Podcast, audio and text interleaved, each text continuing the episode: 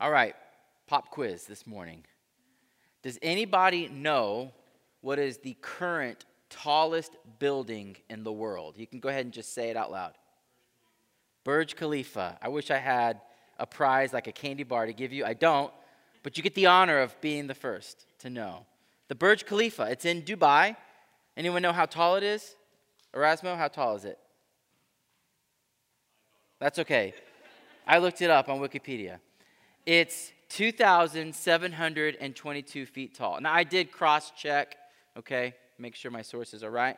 It's 2,722 feet tall. In fact, it stands 649 feet taller than the next tallest building. So it's not even kind of close. It's by far and away the tallest building um, in the world. And really, it's truly an amazing architectural and engineering accomplishment. In fact, I've been to Dubai, and the whole city is impressive, not just this tower. It is a modern global metropolis boasting an impressive skyline. They have indoor skiing, which, if you know anything about Dubai, it's in the middle of a desert. You can go skiing with snow in the desert. It has a diverse population. It's one of the most diverse places in the world and it has luxury beyond comparison. I didn't even find a bubblegum wrapper on the ground the whole time I was there. But what's most impressive to me about Dubai is that it's located in the Arabian desert. When you're there, you, you, you wouldn't think that there should be a city there. When you, in fact, when you fly into Dubai, as you're kind of making your final descent, all you can really see around you is sand. You're in the middle of a desert, and then on the horizon, you see this city that shouldn't be there. It's this oasis in the desert. As a pair of American observers put it, Dubai is a city where everyone and everything in it, its luxuries, laborers, architects, accents, even its aspirations, have been flown in from somewhere else. Leon Krier, who's a prominent architect uh, in this last half century, said this A city is not an accident, but the result of a coherent, of, of coherent vision and aims. A city is not an accident, but the result of coherent visions and aims. If you study Dubai, one thing you'll find out is Dubai is not an accident. It's the result of the coherent vision and aim of its leader, Sheikh Mohammed bin Rashid Al Maktoum. He's largely credited with seeing this metropolis bloom in the desert. And uh, speaking to seeing his vision for Dubai, Dubai come a reality, he said this the word impossible is not in our dictionary in the UAE. Why now? I ask, why not now? There is no finish line for progress, for innovation, for excellence. There's no finish line. Our mission is ambitious, but our determination is bigger. To build a city like Dubai in the Arabian desert takes ambition and determination, and it takes the kind of vision that he had. See, friends, a city is not an accident, it's the result of coherent visions and aims. And today, we're looking at the city of Babel. This city, just like all of the cities, was not an accident. The people who built this city had a coherent vision, a decided aim. And it was precisely their vision and aim that led to its failure. This last story is the conclusion to part one of Genesis. We've talked, we're in this series in Genesis, chapters 1 through 11 is part one. It's what gives us this history, this primeval history. And on the surface, this story in the Tower of Babel, it's a simple story. It's got a very clear plot line. Humanity decides to build a city and to find its security and provision apart from God. They build a tower to give themselves a great name and in an act of judgment that's interlaced with mercy, God confuses their language and scatters them. And it's a fitting conclusion to the story. It's a fitting conclusion, especially to this first part of Genesis, where we've been learning about the origins of man and the origins of sin. And it really, this one story incorporates all the themes we've seen so far in Genesis. It's like that reprise number at the end of a musical Have you heard these, right? At the very end, that last song takes bits and pieces from all of the other big numbers and it puts it all together. And finally, at the end, you kind of see the vision and you see kind of the story coming together at that climactic moment. That's what this story is. It's pulling together all of these themes, all these themes. We'll see humanity reject God's word as they seek to find stability and satisfaction and glory apart from God. We'll also see God intervene because the love of God cannot look away indifferently. God's love means that He's interested, that He's determined to act. And we'll also start to see the beginning glimpses into God's plan of redemption. So, as we look at Genesis 11, uh, verses 1 through 9, we're going to see the story play out this way. First, we're going to see a prideful gathering. Second, we're going to see divine scattering. And at the end, we'll work through a biblical theology to see a gracious regathering. That's our three parts today a prideful gathering, divine scattering, and a gracious regathering. Look with me at verse 1 to see the prideful gathering. God's word says this Now the whole earth had one language and the same words. And as people migrated from the east, they found a plan in the land of Shinar and settled there. Now, let me give a bit of context here. If you remember from last week in Genesis 9, right after the flood, as Noah and his family comes out of the ark, God reestablishes the cultural mandate with Noah to uh, be fruitful, multiply, and to fill the earth. This is a repetition of the same mandate that was given to the first man and woman, Adam and Eve, and then it's repeated twice more in Genesis 9. God is saying it's time to repopulate the earth and to begin again. And then in Genesis 10, we have another genealogy that lists the descendants of Noah's three sons. You have Shem and Ham and Japheth, and it gives us a, a, history, a brief history of who these nations are that are ultimately going to fill the earth. And what these genealogies do in the book of Genesis is they cover a broad swath of time. We, we, talk, we used this analogy before that it's like pressing fast forward button on a, a video. Uh, for, for those who are old school, remember a VCR, right? You'd hit the fast forward button and it would play through. Now you've got the buttons on the computer screen, but it's a way to quickly scan through uh, uh, time. And that's what these genealogies do, is they cover broad periods of time. Our text today in Genesis 11, 1 through 9, is a flashback you know how they do this sometimes in movies is you're, you're actually fo- more forward in the storyline, but then there's a flashback to show you a, a, a significant moment in that person's life. That's what this is. Genesis 11 chronologically happens after Genesis 10, but it's, it's a flashback moment and it's making a point. See, in Genesis 10, we see the spreading of, of humanity uh, Genesis 10 tells us of these, these different nations that develop, but Genesis 11 tells us how these different uh, nations came to have different languages. And in this genealogy, in Genesis 10, we learn about the descendants of Ham. If you remember from last week, Ham dishonored his father Noah. And because he shamed his father, his line received a curse instead of blessing. His line becomes the new line of the serpent that we saw earlier in Genesis 6, the line of Cain, right? This unrighteous line that rejects and abandons God. And in Genesis uh, 10, 6 through 10, it tells us that Ham has a son named Cush. Remember that name, Cush. It's going to come up later. And Cush fathers Nimrod. And he establishes the kingdom of Babel in the land of Shinar. We hear all of that in Genesis 10. And if you know a little bit about Israel's history, this city of Babel eventually becomes the city of Babylon. And it becomes this kingdom of the Babylonian Empire. And if you know anything about the Babylonian Empire, eventually they come through and destroy Israel. They will destroy their temple and they're going to force their people to live in exile. And so we're getting the beginnings and the foreshadowings of a significant enemy of God's people. But that's a story for another day. Now, I want to highlight one more thing we saw in verse 1. Moses specifically mentions that the people who founded Babel migrated eastward. Did you see that? People came from the east to settle in this city. Now, if you're reading closely and paying attention, Moses has been carefully noting the direction of people who are looking for a home. So in Genesis 3, Adam and Eve, they choose to take the knowledge of good and evil for themselves, and God exiles them, right? And they leave Eden. Do you remember what direction they went when they left Eden?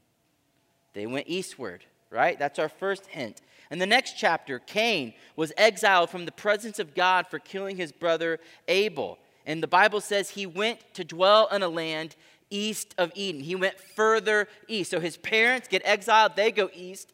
He commits uh, fratricide, kills his brother, and he is exiled even further east. Later on, we're skipping ahead in Genesis, when Lot and Abraham separate, Abraham says, You can go in whatever direction you want. If you want this land, I'll go. If you want to go, I'll go. Whatever. It doesn't matter to me. You choose. Which direction does Lot choose to go? Eastward. Abraham remains. Lot goes eastward. Lot eventually goes to Sodom. Things don't turn out too well for the city of Sodom. And here in Genesis 11, we get a hint at what's to come as Moses tells us they settle eastward. Old Testament scholar John Sailhamer says this In the Genesis narratives, when people go east, they leave the land of blessing, Eden and the promised land, to go to a land where their greatest hopes will turn to ruin. Moses is a brilliant writer. He's giving us these literary hints to show you what's to come. And as this group of people move eastward to establish this new kingdom, we're going to find that their greatest hopes turn to ruin. Now look at verse 3. And they said to one another, Come, let us make bricks and burn them thoroughly. And they had brick for stone and bitumen for mortar.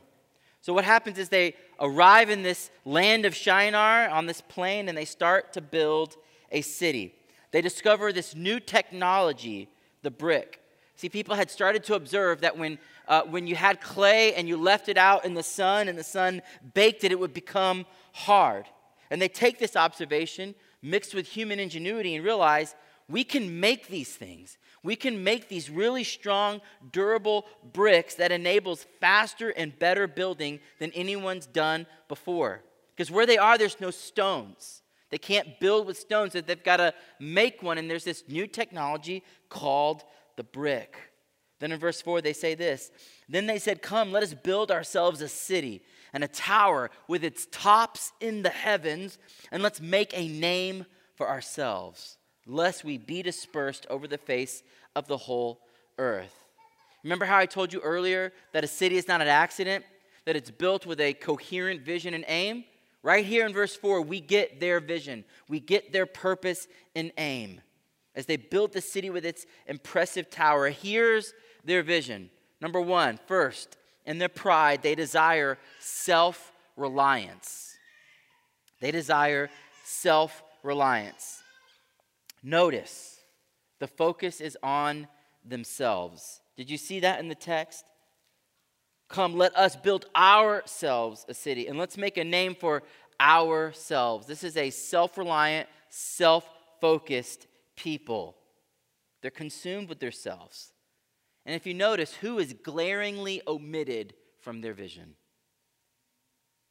No mention of God whatsoever.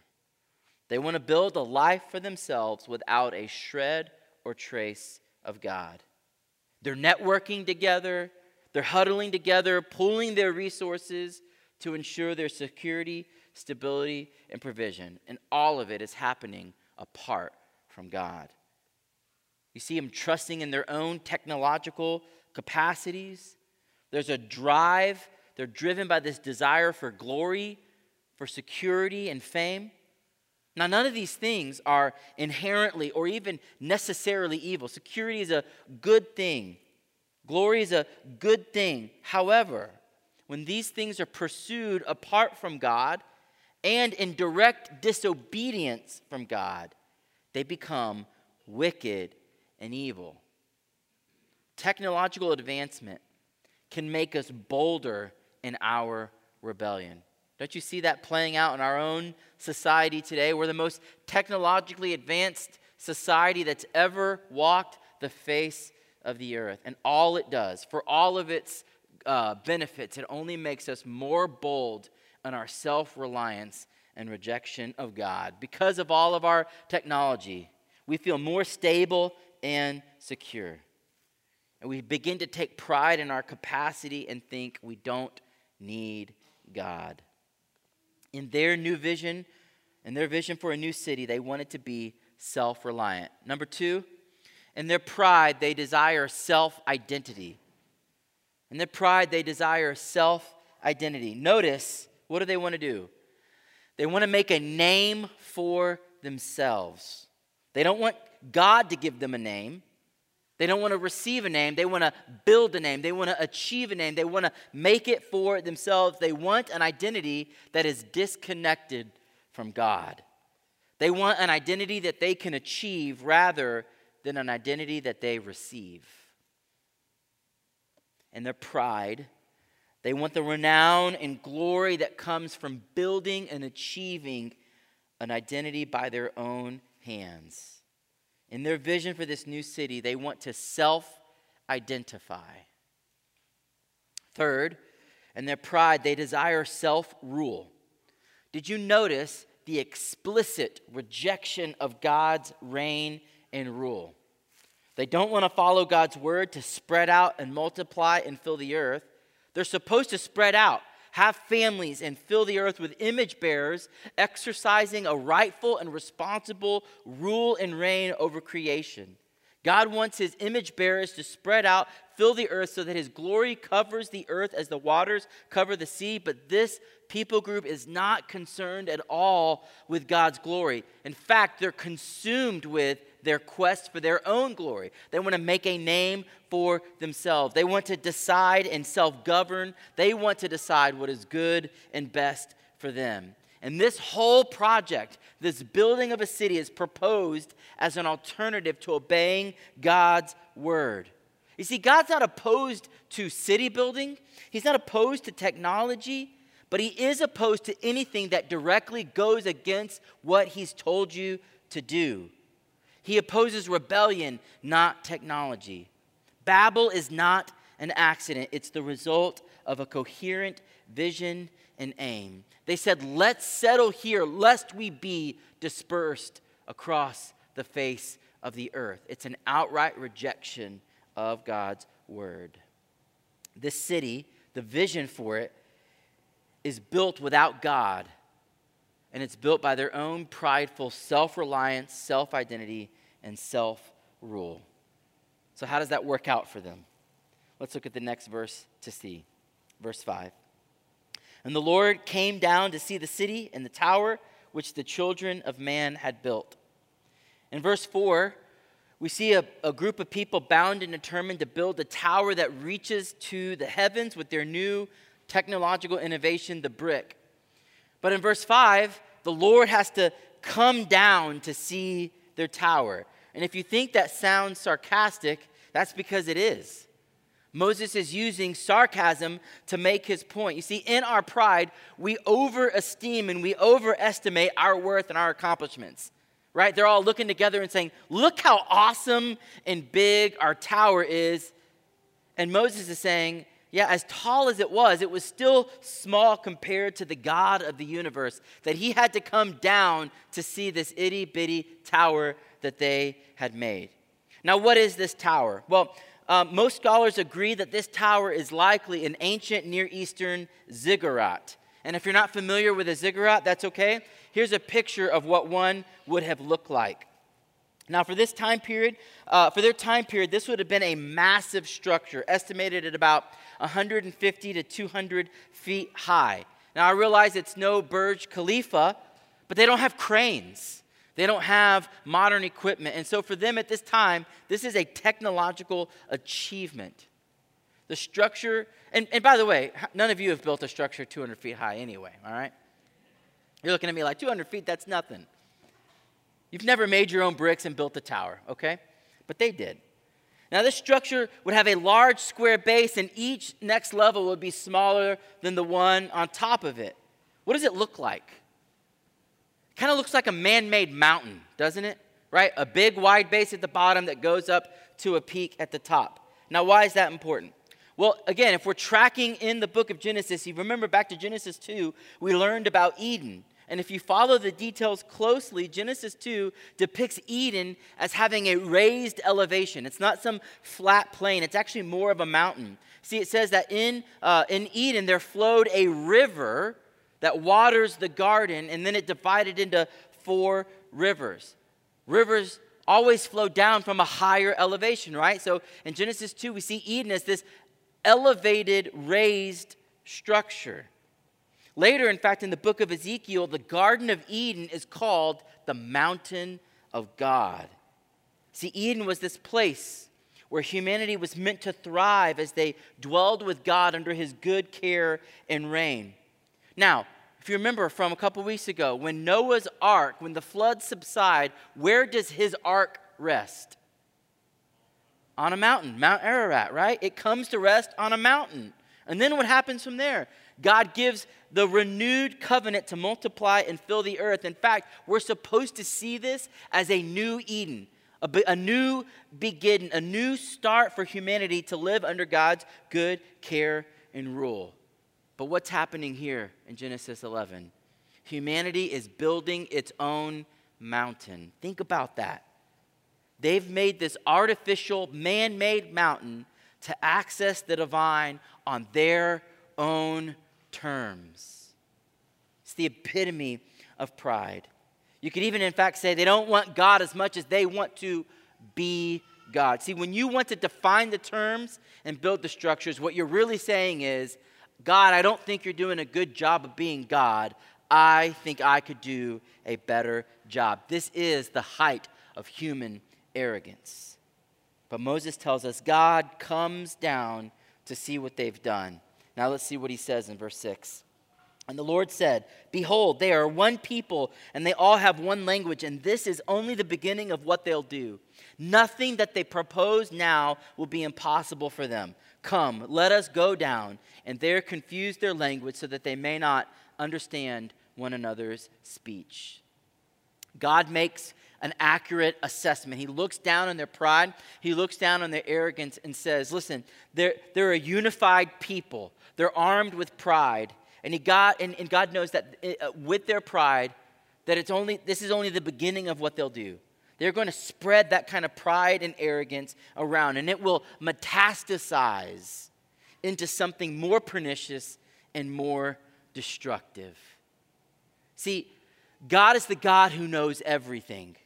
Theologians call this God's omniscience. He knows every single thing. Here's what that means God knows what was, God knows what is, God knows what will be, but God also knows what could be. And He knows their potential for evil. Think about the difference between potential energy and kinetic energy. Kids, this is your science lesson for the day. Adults, if you missed this in physics, here we go. We've got potential energy and kinetic energy, okay? Now, potential energy is the energy that is stored up in this massive, the biggest tennis ball I've ever seen in my entire life. It's stored up right now. Kinetic energy is when this thing goes into motion. So when I hold it right here, science says it has potential energy. It's stored up. It's not moving right now, but it has the ability to. The only thing that's keeping it at bay is my arm, right? That's potential energy. It's stored up. But the second I let go of it, this massive tennis ball in motion is kinetic energy. All this potential energy is transferred into kinetic energy, right? Okay, that's, that's what God is doing here. What he's saying is, he sees their potential for evil. It's stored up. He can see into their heart. He sees all their pride. He sees all their arrogance. Right? He, that's what he says. This is only the beginning of what they'll do, and nothing will be impossible for them. And so, God, who is never passive, he is never standing by, disinterested, indifferent, he moves into action. Verse 8 So the Lord dispersed them from there over the face of all the earth and they left off building the city. Therefore, its name was called Babel, because there the Lord confused the language of all the earth, and from there the Lord dispersed them over the face of all the earth. God moves, and he acts in a way that is both merciful and just. I really want you to see that today that God dispersing them is an act of mercy and an act of judgment. Here's how in his mercy, he limits their potential for evil. I know a lot of times we look around the world and we see how evil and wicked it is, but friends, I want to tell you if God was not holding it back, that the human potential for wicked and evil knows no limits.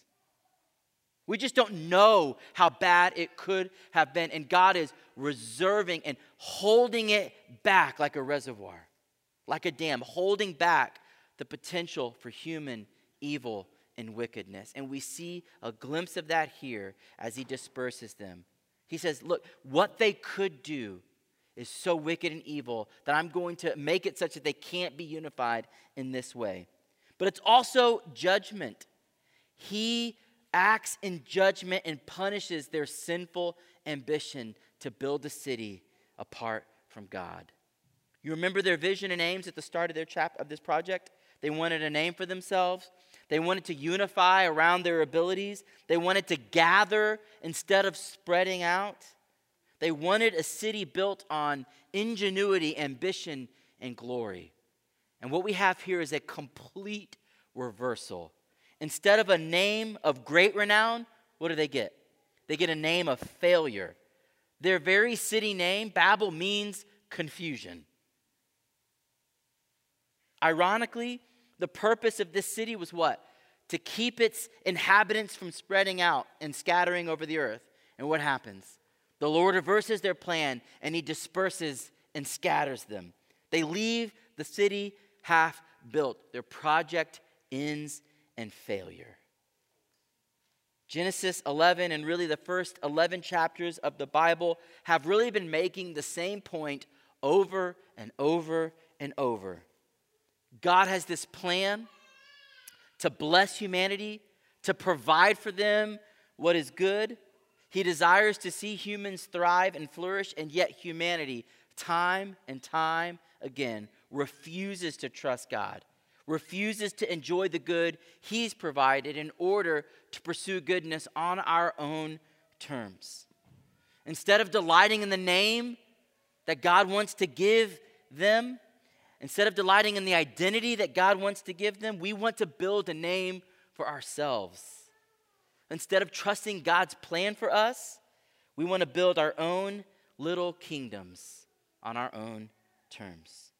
Instead of living under the good rule and reign of God, we want to be sovereign and autonomous. The people of Babylon were unified in their vision, purpose, and goals. See, unity wasn't their problem. Do you hear that sometimes? People say, if we could just be unified, everything, all of our problems would go away. Unity wasn't their problem. What their problem was is what they were unified around. Derek Kidner writes this The Tower of Babel makes it clear that unity and peace are not ultimate goods. Better to have division than collective apostasy. See, unity isn't an absolute good, it depends on what you're unified around.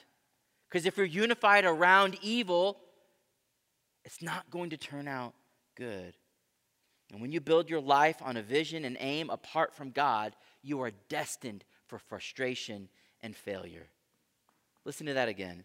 When you build your life on a vision and aim apart from God, you are destined for frustration and failure. So, by way of application, I want us to consider the cities and towers that you and I are building. In the same way that a city is not an accident, it's the result of a coherent vision and aim, our lives are not accidents, but the result of a coherent vision and aim. I want you to consider that wherever you are today, the sum of the days and months and years of your life, you did not accidentally arrive here. No one is where they are by accident. To believe that is to deny responsibility for your life. every single one of us has lived with a coherent vision and a decided aim. Some of us have been more aware of our aims and visions, but every one of us has lived with a set of desires and values and goals and dreams and aspirations and ambitions. The question for us is never, will you live for something? The question is always, what are you living for? You are not an accident. Your life is not an accident. It is the result of a coherent vision and aim. So I have some questions for us to consider as we assess our vision and aims for our life. Number one, if you're taking notes, these would be good questions to write down. Our souls don't have time to meditate and really come up with good answers to these questions in the few minutes we have together. These are things you do alone in prayerful, thoughtful consideration. Number one, are you making a name for yourself or receiving the name God gives you? When it comes to identity, you will either spend your life trying to achieve a name by your own ambition and accomplishments, or you will spend your life receiving the name that God gives you as a beloved son or daughter of God. Friends, look at me. The identity that you achieve is fragile. It is so fragile that if you speak too loud or handle it too tightly, it will break. Achievements are short lived. The target is always moving, isn't it? You gain something and you stand there and look back on it, but as soon as you do, it starts to decay. As soon as you do, it starts to become less valuable, and you will live a frenzied life trying to measure up to impossible standards. However, the identity you receive from God is unshakable. Why? Because it is grounded in the settled love of God for you in Christ Jesus. You can't mess it up because it's anchored and rooted in an unshakable God. So, what God says about you, when God transfers his love on you and calls you his son or daughter, no one or nothing can shake it. That's the identity that you can receive from God. When you are adopted into God's family as a son or daughter, it is settled and sure forever. Not even you can mess it up. Are you trusting in? Are you making a name for yourself or receiving the name God gives you? Number two, are you trusting in your own abilities or trusting in the provision of God? Friends, when you trust in your own abilities, you will have this nagging sense to want to stockpile securities and live with a sense of entitlement. But when you're trusting in the provision of God, you will live with a sense of gratitude that everything you have is a gift. And the generous God who gave to you today will continue to be generous to you. And you will start to see your abilities and your resources as a gift from God to be generously given to others and to be used for the glory of God? Are you trusting in your own abilities or trusting in the provision of God? Number three, are you making decisions autonomously or under the good reign and rule of God? See, it's arrogant to think that you know what's best more than God knowing what's best for you. You didn't make you, you didn't design you, you don't know everything. So, how could you possibly know more about you than God. But pride always trends towards self rule instead of God's rule. So what happens is we begin to think, I know what's best for me. It's my truth. I know what's best, and therefore I'm in the best possible position to make all of the decisions in my life. And so, what we end up doing, if we can be honest as Christians, we make the plans fully, never consulting God. And then once it's all said and done, once we've journaled it out, we just pray and say, God, bless my plans. Right? Can we just be honest? That's how we make plans most of the time. God's never consulted at the beginning, never consulted in the middle. He's only asked to baptize and Christianize our plans afterwards. When it comes to making decisions for your life, how does God's word factor into your decision? Is it completely absent?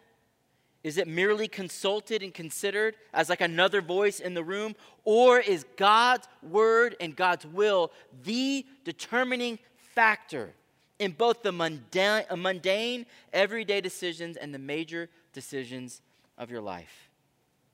I also want you to consider right now if you have plans that are getting frustrated right now, could it be that God is graciously intervening into your life? Maybe you're uh, uh, building towers of Babel in your life, and God, in His grace and mercy, is coming and confusing and disrupting those plans out of an act of love and mercy. See, we don't often think that way, do we? We think when things aren't going the way I want, God must be angry with me. God must not want me to thrive. And when in fact, most of the time, I think God is frustrating those things so that we would actually thrive, so that we will flourish, because the plans we're making don't lead to thriving and flourishing. What man made plans might God be scattering to give you something better? What man made plans that you have devoted so much time and energy into right now might God be scattering to give you something better? Friends, if you build your life with a vision and aim apart from God, it will end in frustration and failure. This is the lesson of Babel. The wise in the room, he who has an ear, she who has an ear to hear, let them hear. Let's not make the same mistake of Babel. We're meant to learn the lesson of Babel, and at the same time, we're meant to long for things to come. So far, we've seen this prideful gathering and this divine scattering. Let's end with the hope of a gracious regathering. See, the Tower of Babel ends with this lingering question Will humanity ever be regathered under a coherent vision and aim that leads to our thriving and flourishing? And the answer is yes. We don't see it here in Genesis 11, but we're, we're meant to long for it, and the rest of the Bible unfolds God's plan of redemption. In fact, if you look at the prophecy in Zephaniah chapter 3, we get a glimpse of God's redemption plan to make his blessings flow as far as the curse is found. Look with me at a couple verses in Zephaniah chapter 3, verse 9. God says, For at that time I will change the speech of the peoples to a pure speech that all of them may call upon the name of the Lord and serve him with one accord. Do you see the reversal of Babel happening? The confused speech becomes a pure speech. There is a name that is I, but now it's not a name for themselves, but the name of the Lord. And the coherent vision and aim is to what? Seek and serve the Lord. Look at verse 10. From beyond the rivers of Cush, my worshippers, the daughter of my dispersed ones, shall bring my offering. Remember earlier when I told you to remember that name Cush, right? Ham fathers Cush, Cush fathers Nimrod. They built this city of Babel. Zephaniah is saying that from beyond the land of Cush, those who were dispersed, these people here will one day be gathered again. Do you see what Zephaniah is saying? The dispersed ones, the scattered ones, will one day be the regathered ones to God once again. God is going to gather and regather for himself a people from every tribe, tongue, and nation. And verse 11 says, On that day you shall not be put to shame because of your deeds by which you've rebelled against me, for then I will remove from your midst your proudly exultant ones, and you shall no longer be haughty at my holy mountain. But I will leave your in your midst as a people humble and holy. They shall seek refuge in the name of the Lord. Friends, though we deserve to be put to shame for what we've done, God extends grace to the humble for those who seek refuge in the name of the Lord. But those who continue in their pride will receive judgment and be removed. And then, if you fast forward to the very end of the Bible, you see in Revelation 7 this vision that John has for this regathering of God's people with a coherent vision and aim. Look at Revelation 7 9 and 10. John says, After this I looked, and behold, a great multitude that no one could number from every nation, from all tribes and peoples and languages, standing before the throne and before the Lamb, clothed in white robes with palm branches in their hands, crying out with a loud voice Salvation belongs to our God who sits on the throne and to the Lamb. Do you see this? The scattered nations become the gathered. The shamed are now clothed in white robes. No one can count the multitudes from every nation, tribe, and people and language. And what is their coherent vision? What has been their unifying principle? It's the Lamb of God. Everyone standing before the throne and the Lamb saying, Salvation belongs to our God. Friends, the only way to be united together in eternity, experiencing ever increasing joy, is to center your life around Christ. He is the only coherent vision that makes sense for all of life, and He is the only aim worth giving your life for. I'll close with the words of Pastor R. Kent Hughes. He writes this Then and today, the message is the same. We must leave Babel with its proud dreams and God defying ways if there's to be any hope. We must abandon our Babylonian heart's search for security in the city of man with its collective delusions. Man's Babylonian heart may meld political philosophy and economic theory and technology and psychology and religion into a mighty, self elevating ziggurat. Listen to this. It will never affect the autonomy and security we long for. We will never scale heaven. We must leave off chasing a name and find our identity in Christ. Let's pray.